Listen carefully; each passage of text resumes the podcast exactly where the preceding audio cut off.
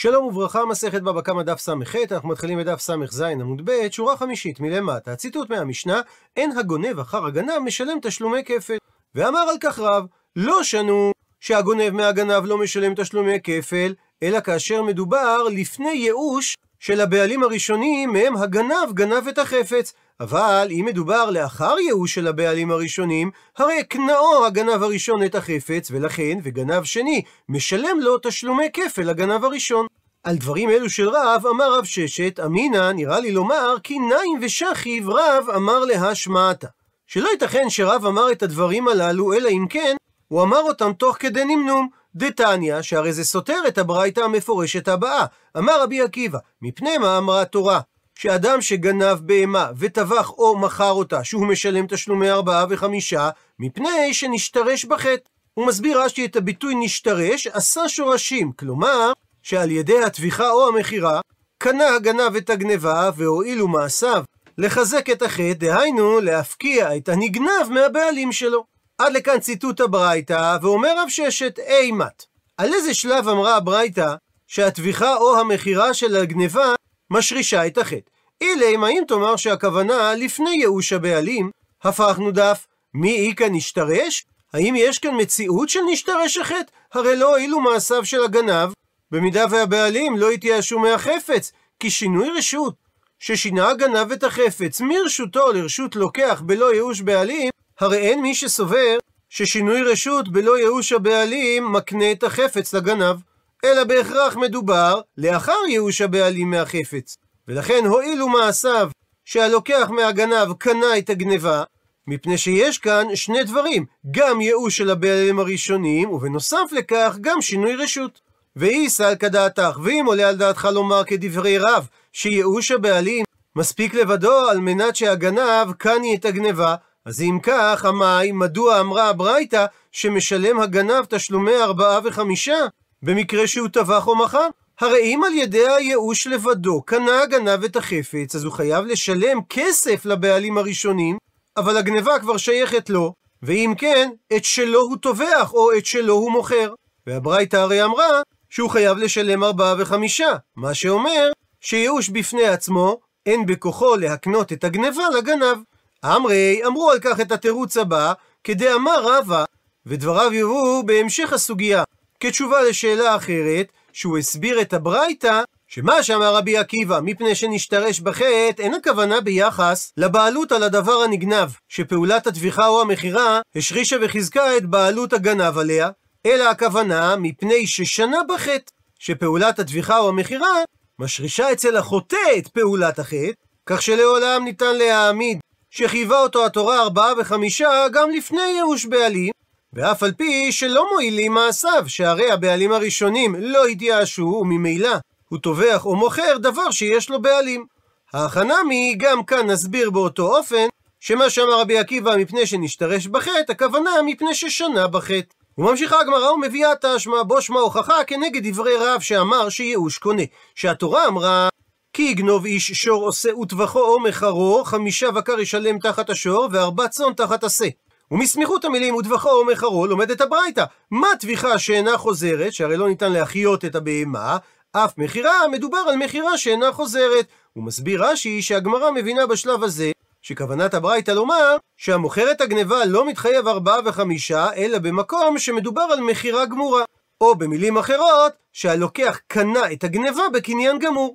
עד לכאן לשון הברייתא, ומבררת הגמרא, אימת, מתי מדובר שבוצעה המכירה?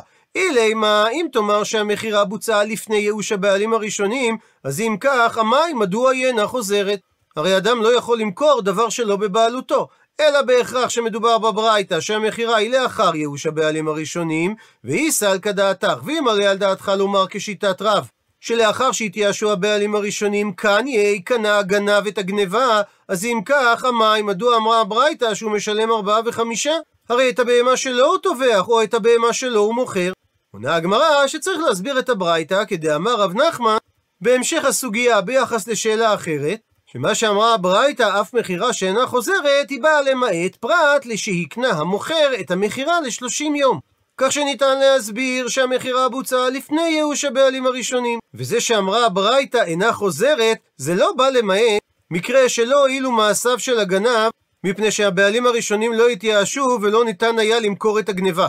שכפי שהסברנו בתשובה הקודמת, למרות שלא הועילו מעשיו של הגנב, התורה חייבה אותו בתשלום ארבעה וחמישה, הואיל והוא שנה בחטא. אלא שבאה הברייתא למעט מקרה שהוא לא מכר ללוקח, אלא לעשות במלאכה למשך שלושים יום. שבמקרה כזה זה לא נחשב מכירה, אלא כשכירות בעלמא. ולכן הוא לא מתחייב על כך תשלומי ארבעה וחמישה. מקשה הגמרא טבעי קושייה ממקור תנאי על דברי רב. הוא מביא הברייתא שלושה מקרים. מקרה ראשון, אדם שגנב חפץ מהבעלים שלו, ובא אחר וגנבו את החפץ מהגנב הראשון. אז הגנב הראשון משלם תשלומי כפל לבעלים, והשני אינו משלם לגנב הראשון, אלא תשלומי קרן בלבד. מקרה שני, אדם גנב חפץ ומכר אותו ללקוח. ובא אחר וגנבו את החפץ מהלקוח. אז הגנב הראשון משלם תשלומי ארבעה וחמישה לבעלים המקוריים של החפץ, שהרי הוא גנב ומכר אותו, והשני משלם תשלומי כפל ללקוח השני שממנו הוא גנב אותו. מקרה שלישי, אדם גנב בהמה וטבח אותה, ובא אחר וגנבו את הבהמה הטבוחה מהגנב הראשון. אז הגנב הראשון משלם תשלומי ארבעה וחמישה לבעלים, שהרי הוא גנב וטבח, והשני אינו משלם תשלומי כפל לגנב הראשון שממנו הוא גנב את הבשר הטבוח, אלא משלם לו קרן בלבד. עד לכאן ציטוט הברייתא, ואומרת הגמרא, קטני מיה, הרי אמנם כתוב במציאתה, שזה המקרה השני של הברייתא, שכאשר הוא גנב ומכר, ובא אחר וגנבו מהלקוח שקנה את הגניבה, אז הגנב הראשון משלם תשלומי ארבעה וחמישה, והשני משלם תשלומי כפל. מה שבהכרח אומר שהלקוח שקנה את הגניבה, קנה אותה משום שינוי רשות. ולכן הגנב השני משלם ללקוח הזה תשלומי כפל. ומבררת הגמרא אימת, מתי הייתה המכירה? אילם, האם תאמר שהגנב הראשון מכר ללקוח את הגניבה לפני ייאוש הבעלים, אז אם כך, הגנב השני, עמי משלם לו תשלומי כפל. הרי ביחס לשינוי רשות בלא ייאוש בעלים, מי איכא למאן דאמר דקני? האם יש מי שאומר ששינוי רשות בפני עצמו בלא ייאוש הבעלים מועיל כדי לבצע קניין בחפץ? אלא פשיטא, בהכרח צריך לומר שהוא מכר את הגניבה לאחר ייאוש הבעלים, ואי סלקא דעתך, ואם עולה על דעתך לומר שייאוש בפני עצמו קונה כשיטת רב, עמי, אז אם כך, מדוע הוא משלם תשלומי ארבעה וחמישה לבעלים? הרי לאחר שהם התייאשו, דידי הוא דזבין. הוא מכר חפץ ששייך לו. ותו, ועוד מקשה הגמרא מהברייתא על דברי רב, דקתני רישא, שהרי כתוב ברישא, במקרה הראשון בברייתא, שכאשר אדם גנב ובא אחר וגנבו את החפץ הנגנב מהגנב הראשון, אז הראשון משלם תשלומי כפל לבעלים, והשני אין משלם לגנב אלא קרן בלבד. מכדי והרי לאחר ייאוש קיימינן, הרי כבר העמדנו שהברייתא מדברת שפעולות הגנב הראשון מתבצעות לאחר ייאוש הבעלים, והיא סלקא דעתך, ואם עולה על דעתך לומר שייאוש בפני עצמו קונה, הרי החפץ הנגנב שייך לגנב הראשון, ואם כך הגנב השני, המים, מדוע הוא אינו משלם אלא קרן בלבד לגנב הראשון ולא תשלום כפל? אלא לאו שמע מינה, בהכרח צריך לומר שייאוש בפני עצמו לא קני, אין בכוחו לעשות קניין, וממילא וקשיא לרב, שאמר ייאוש קונה.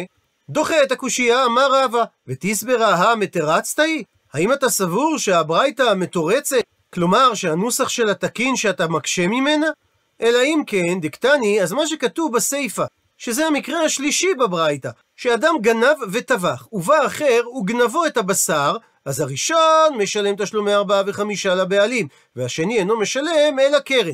ומי איכא למאן דאמר, אבל האם יש מי שסובר ששינוי מעשה לא קני?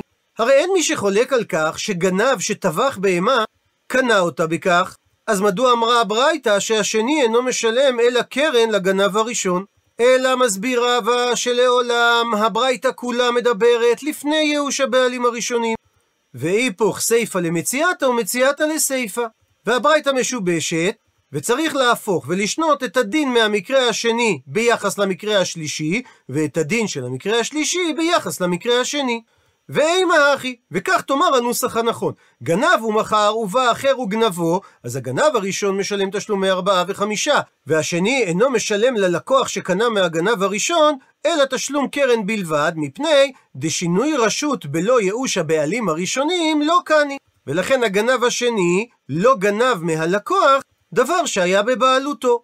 ואת המקרה השלישי בברייתא צריך לקרוא באופן הבא: גנב וטבח ובא אחר וגנבו. אז במקרה כזה, הראשון משלם תשלומי ארבעה וחמישה, והשני משלם לגנב הראשון תשלומי כפל, מפני דקניה, שהגנב הראשון קנה בעלות על הבהמה בשינוי מעשה שהוא טבח אותה. עד לכאן הסברו של רבא כיצד צריך להסביר את הברייתא. רב פאפא אמר שישנה אפשרות שנייה להסביר את דברי הברייתא, שלעולם לא תיפו. לא צריך להפוך את גרסת הברייתא בין המקרה השני לשלישי. הסיפא של הברייתא שיטת בית שמאי, שאותה ראינו בדף ס"ה עמוד ב' דאמרי, שינוי במקומו עומד.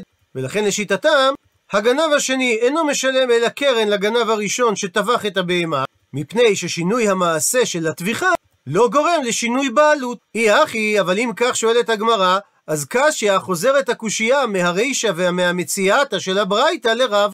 ועל כן מביאה הגמרא הסבר שלישי לברייתא, אלא אמר רב זביד, שלעולם הברייתא כולה מדברת לפני ייאוש בעלים. ואין צורך להפוך את גרסת הברייתא, שאת הסיפא ניתן להעמיד, כפי שאמר רב פאפא, כשיטת בית שמאי. ואת המציאתא, שזה המקרה השני בברייתא, שאמרה שהגנב השני משלם כפל ללוקח מהגנב הראשון, ואחא במאי עסקינן, כאן באיזה מציאות מדובר, שנתייאשו הבעלים בלוקח ולא נתייאשו בגנב. מסביר רש"י, כגון שנתייאשו הבעלים הראשונים לאחר המכירה, ולכן הגנב השני משלם כפל ללוקח, אבל הם לא נתייאשו כל זמן שהגנבה הייתה ביד הגנב הראשון. ולכן הגנב הראשון משלם ארבעה וחמישה, כי כאשר הגנבה הייתה בידו, הבעלים לא התייאשו, כך שהוא לא מכר דבר ששייך לו. ומאותה סיבה, גם ברישא, דהיינו במקרה הראשון של הברייתא, הגנב השני שגנב מהגנב הראשון יהיה פטור מלשלם לו כפל, שהרי הוא לא גנב ממנו דבר ששייך לו. ונקרא לפי הגאות הגר"א, ולא תימה, ואל תקשה ותאמר, שמה שנקטה הברייתא, שהגנב השני חייב כפל לגבי הלוקח, מה שאין כן במקרה הראשון, שהגנב השני לא מתחייב כפל לגבי הגנב הראשון, שזה משום דבעינן ייאוש ושינוי רשות, שזה דבר שהיה קיים רק במקרה השלישי ולא במקרה הראשון. ואז יהיה קשה על רב שאמר שייאוש קונה. אלא הברייתא דיברה אפילו בייאוש לחודי, שגם כאשר יש ייאוש בלבד, נמי קני, גם אז נקנית הגניבה גבי הגנב.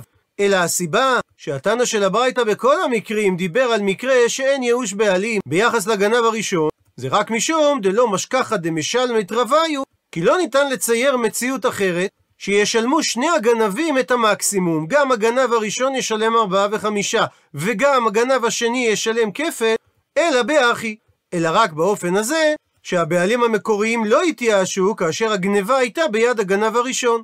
שהרי אם היה ייאוש בעלים כאשר הגניבה הייתה ביד הגנב הראשון, אז לא היה מתחייב הגנב הראשון כאשר הוא מכר את הגניבה תשלומי ארבעה וחמישה. וכיוון שאת המקרה השני בברייתא לא ניתן להעמיד אלא לפני ייאוש הבעלים, אז גם את המקרה הראשון העמידה הברייתא לפני ייאוש בעלים, ולכן היא פטרה את הגנב השני מתשלום כפל. ועוד באותו עניין איתמר, פתיחה למחלוקת המוראים, בעניין חיוב תשלומי ארבעה וחמישה כאשר מוכרים בהמה גנובה. המוכר בהמה גנבה לפני ייאוש. רב נחמן אמר שהוא חייב בתשלומי ארבעה וחמישה, ורב ששת לעומת זאת אמר שהוא פטור מתשלומי ארבעה וחמישה. הוא מבאר את הגמרא. רב נחמן אמר שהוא יהיה חייב בתשלומי ארבעה וחמישה, שהרי הוא מחרו, אמר רחמנה, והזבין. והרי הגנב אכן מכר את הבהמה, והתורה לא חילקה, לא שניים המכירה היא לפני ייאוש הבעלים, לא שניים המכירה היא לאחר ייאוש בעלים. רב ששת לעומת זאת אמר שהגנב שמכר את הגנבה לפני ייאוש הבעלים יהיה פטור מתשלומי ארבעה וחמישה שהרי חיובי, החיוב עליו לשלם ארבעה וחמישה זה רק לאחר ייאוש בעלים הוא מפני שרק אז דהנו מעשיו כי רק לאחר ייאוש בעלים מעשה המכירה יכול להיכנס לתוקף ואז קנה לוקח את הגנבה אבל מכירת הגנבה לפני ייאוש בעלים דלא אנו מעשיו שמעשיו לא מועילים והקונה לא יכול לקנות את הבעלות על הגנבה, במקרה כזה לא מחייב הגנב תשלומי ארבעה וחמישה, והמקור להבחנה הזאת שהרי נאמר בפסוק וטבחו או מחרו, אז הגנבה צריכה להיות דומיה דטביחה באינן. דאהנו מעשיו, שמעשה המכירה כמו מעשה הטביחה, מועיל, דהיינו יש לו תוקף. הוא מסכם רש"י שיש לנו לפנינו מחלוקת משולשת. רב סבר ייאוש קני, ולכן לא מתחייב הגנב בתשלומי ארבעה וחמישה, אלא כאשר הוא מכר את הבהמה לפני ייאוש הבעלים. כי אם הוא מכר אותה לאחר ייאוש הבעלים, אז הרי את שלו הוא טובח או מוכר. ורב נחמן ורב ששת לעומת זאת חולקים על רב, וסוברים שייאוש בפני עצמו אין בכוחו להקנות בעלות על הגניבה, ולכן גם במקרה שהגנב מכר את הבהמה לאחר ייאוש הבעלים, הוא עדיין יהיה חייב בתשלומי ארבעה וחמישה. שהרי הוא מכר בהמה ששייכת לבעלים הראשונים. ומחלוקתם של רב נחמן ורב ששת היא ביחס למכירה לפני ייאוש. שלפי רב נחמן, גם במקרה שלא הועילו מעשיו, שהרי הוא לא יכול למכור דבר שלא שייך לו. חייבה התורה תשלומי ארבעה וחמישה, ולעומת זאת לפי רב ששת במקרה כזה הוא יהיה פטור, שהרי אין כאן מכירה גמורה. אמר רב ששת, מנע אמינא לה, מה המקור לדבריי? דתניא, ששנינו בברייתא, אמר רבי עקיבא, מפני מה אמרה תורה, טבח ומחר משלם ארבעה וחמישה? מפני שנשתרש בחטא. והמילה נשתרש, הכוונה עשה שורשים, זאת אומרת שהואילו מעשיו להשריש ולחזק בעלות חדשה על הגניבה. ומדייק רב ששת אימת, באיזה שלב הייתה המכירה? אילם, האם תאמר שהמכירה הייתה לפני ייאוש, מי איכא נשתרש? האם על מכירה כזו שייך לומר שהוא נשתרש בחטא? והרי לפני ייאוש הבעלים הראשונים אין כלל העברת בעלות. אלא לאו, בהכרח צריך לומר שהחיוב בתשלומי ארבעה וחמישה רק לאחר ייאוש בעלים הוא. דוחה את ההוכחה אמר רבא, שניתן להסביר שהביטוי מפני שנשתרש בחטא לא נאמר ביחס לבעלות על הגניבה, אלא הכוונה מפני ששנה בחטא. שהתורה חייבה את הגנב ששנה ומכר על ידי שטבח או מכר את הגניבה, לשלם תשלומי ארבעה וחמישה, גם אם מעשיו לא הועילו, דהיינו שמדובר לפני ייאוש הבעלים. ואומרת הגמרא תשמע, בו שמע הוכחה כנגד דעתו של רב נחמן מהברייתא הבאה. וטבחו ומכרו. מה טביחה זה דווקא שאינה חוזרת, שהרי לא ניתן להקים את הבהמה לתחייה, אז אף מכירה מדובר דווקא על מכירה כזו שאינה חוזרת. עד לכאן לשון הברייתא, ומוכיחה הגמרא אימה. מתי מבוצעת המכירה? אילם, האם תאמר שהכוונה לפני ייאוש הבעלים הראשון, אז אם כך, המאי, מדוע המכירה אינה חוזרת? הרי המכירה לא חלה, כיוון שיש לגניבה בעלים. אלא בהכרח מדובר שהמכירה מבוצעת לאחר ייאוש הבעלים, ושמע מינה שהחיוב בתשלומי ארבעה וחמישה לאחר ייאוש בעלים הוא. עונה על כך, תרגמה, תרגם ופירש רב נחמן את הברייתא, שמכירה שאינה חוזרת אין הכוונה למכירה שיש בכוחה להעביר בעלות, אלא שזה בא למעט פרט שהקנה לו הגנב ללוקח את החפץ לשלושים יום. ומכירה מוגבלת בזמן אינה מכירה אלא שכירות, ולכן במקרה כזה, הגנב לא יהיה חייב תשלומי ארבעה וחמישה. לסיכום, לשיטת רב, ייאוש קונה, דהיינו שיש כוח בייאוש בפני עצמו לעשות קניין. ולכן תשלומי ארבעה וחמישה הם דווקא כאשר הגנב מכר את הבהמה לפני ייאוש הבעלים, כי במכירה לאחר ייאוש הבעלים, הוא יהיה פטור מתשלומי ארבעה וחמישה, שהרי את שלו הוא מכר, או את שלו הוא טבח. רב נחמן ורב ששת חלקו על רב ואמרו שייאוש לא קונה. ולכן, גם במכירה לאחר ייאוש הבעלים, חייבה התורה את הגנב בתשלומי ארבעה וחמישה. והם נחלקו מה הדין כאשר המכירה הייתה לפני ייאוש הבעלים. שלפי רב ששת, התורה אמרה, וטבחו או מכרו, אז המכירה צריכה להיות דומה לטביחה. והיות שבמכירה לפני ייאוש בעלים לא ניתן להשלים את תהליך המכירה, יהיה הגנב פטור מתשלומי ארבעה וחמישה.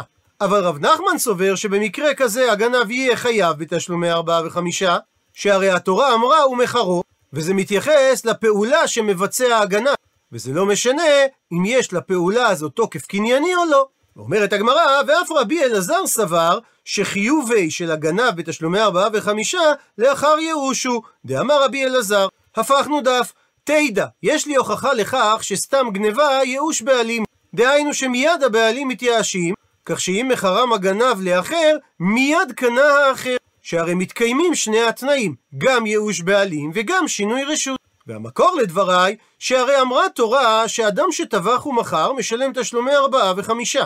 ולכאורה היינו צריכים לשאול, ודילמה, אבל אולי לא אייש הבעלים. ואם כך, המכירה לא מתקיימת. אלא לאו, משום שבהכרח דאמרינן, שסתם גניבה ייאוש בעלימי. ומעיר רש"י, מזה שרבי אלעזר סובר כרב ששת, שחיוב תשלומי ארבעה וחמישה זה רק לאחר ייאוש בעלים. אז במידה ושמענו שהבעלים אומרים במפורש שהם לא יתייאשו לאחר שהבהמה נגנבה מהם, יהיה פטור מוכר הבהמה מתשלום ארבעה וחמישה. מקשה הגמרא ודילמה, אבל אולי חייבה התורה תשלומי ארבעה וחמישה אף על גב דלא ייאש. למרות שהבעלים לא התייאשו. ואם כך קשה על רבי אלעזר, שלמד מכאן שיש ייאוש בעלים בסתם גניבה.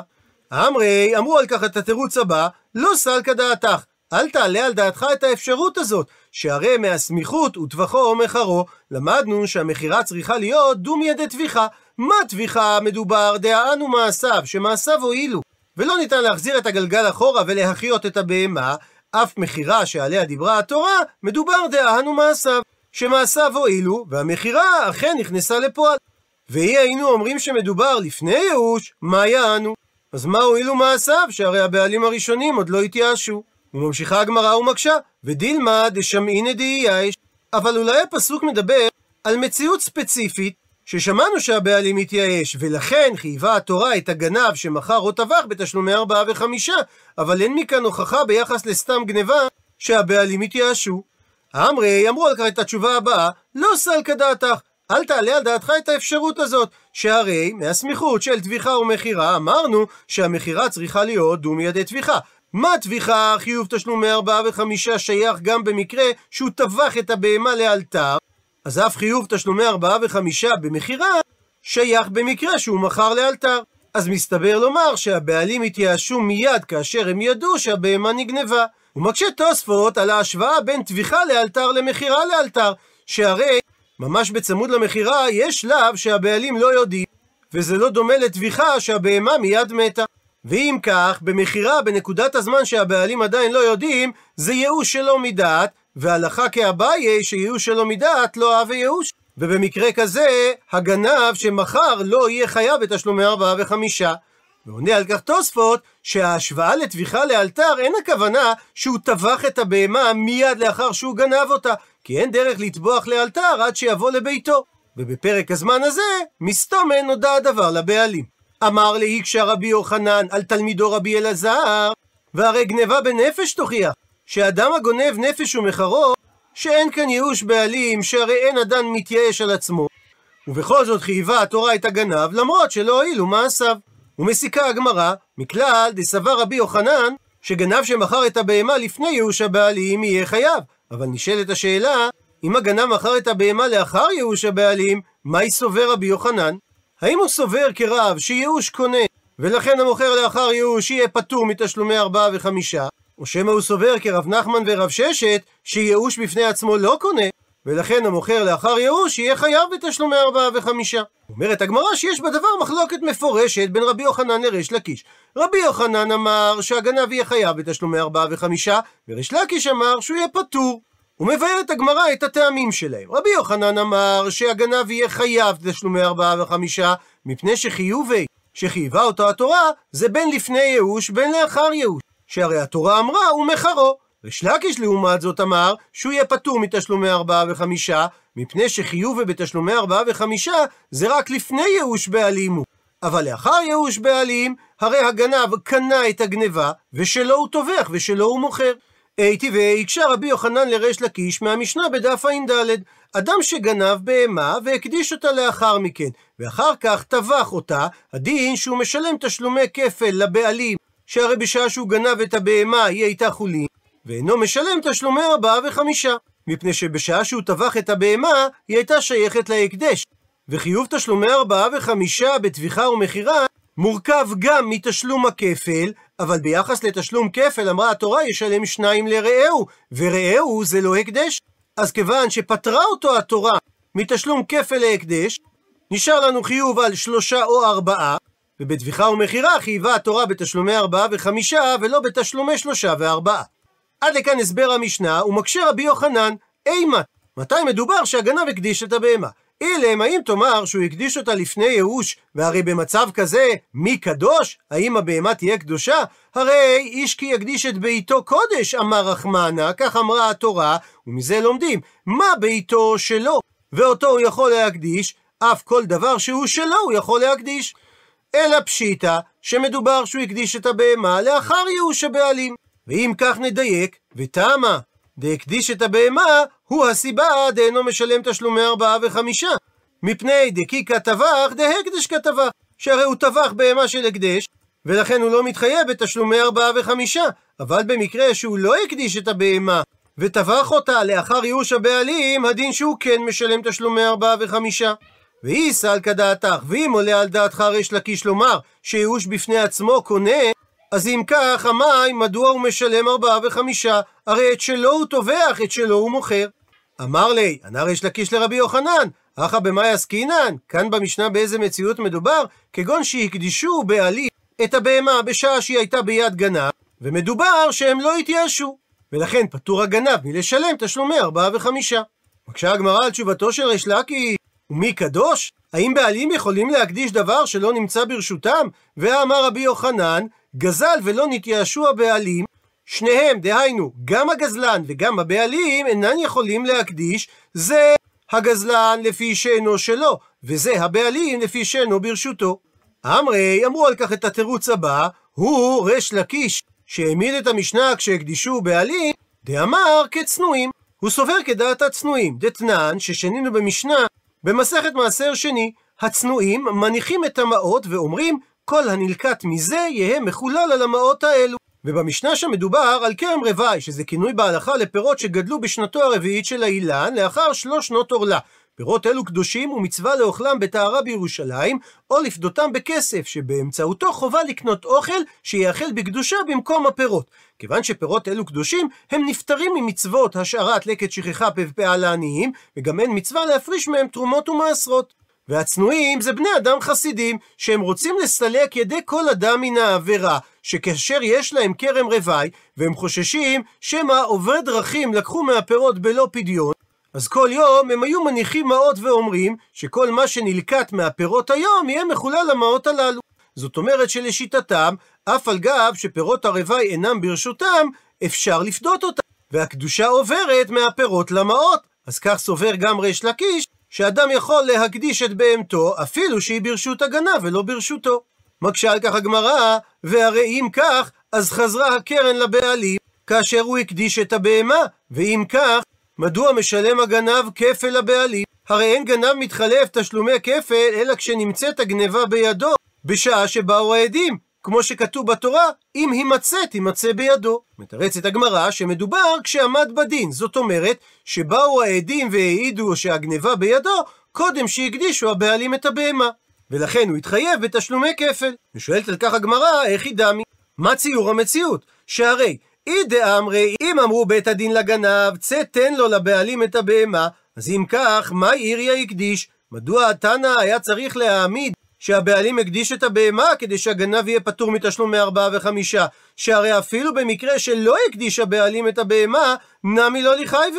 גם אז הגנב לא היה צריך לשלם תשלומי ארבעה וחמישה, מפני דאמר רבא, שאם בית הדין אמרו לגנב, צא תן לו, ואחר כך הוא טבח ומכר את הבהמה, הדין שהוא יהיה פטור מתשלומי ארבעה וחמישה. מה היא טעמה? מפני שכיוון דפסקו למילטי, שהיות שבית הדין פסקו את הדבר באופן מוחלט, אז מאותו רגע הבהמה כבר לא נחשבת גניבה בידו, אלא פיקדון בידו, וכאשר וטבח ומכר לאחר מכן את הבהמה, אז אבה לגזלן, וגזלן אינו משלם תשלומי ארבעה וחמישה.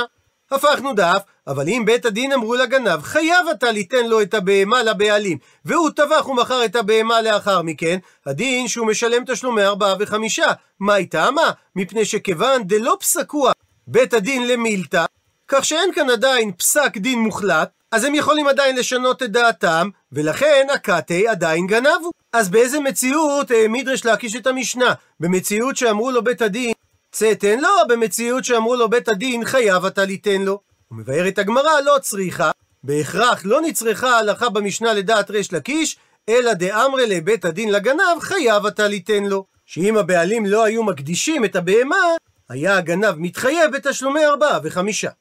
עד לכאן דף ס"ח. עד לכאן דף ס"ח.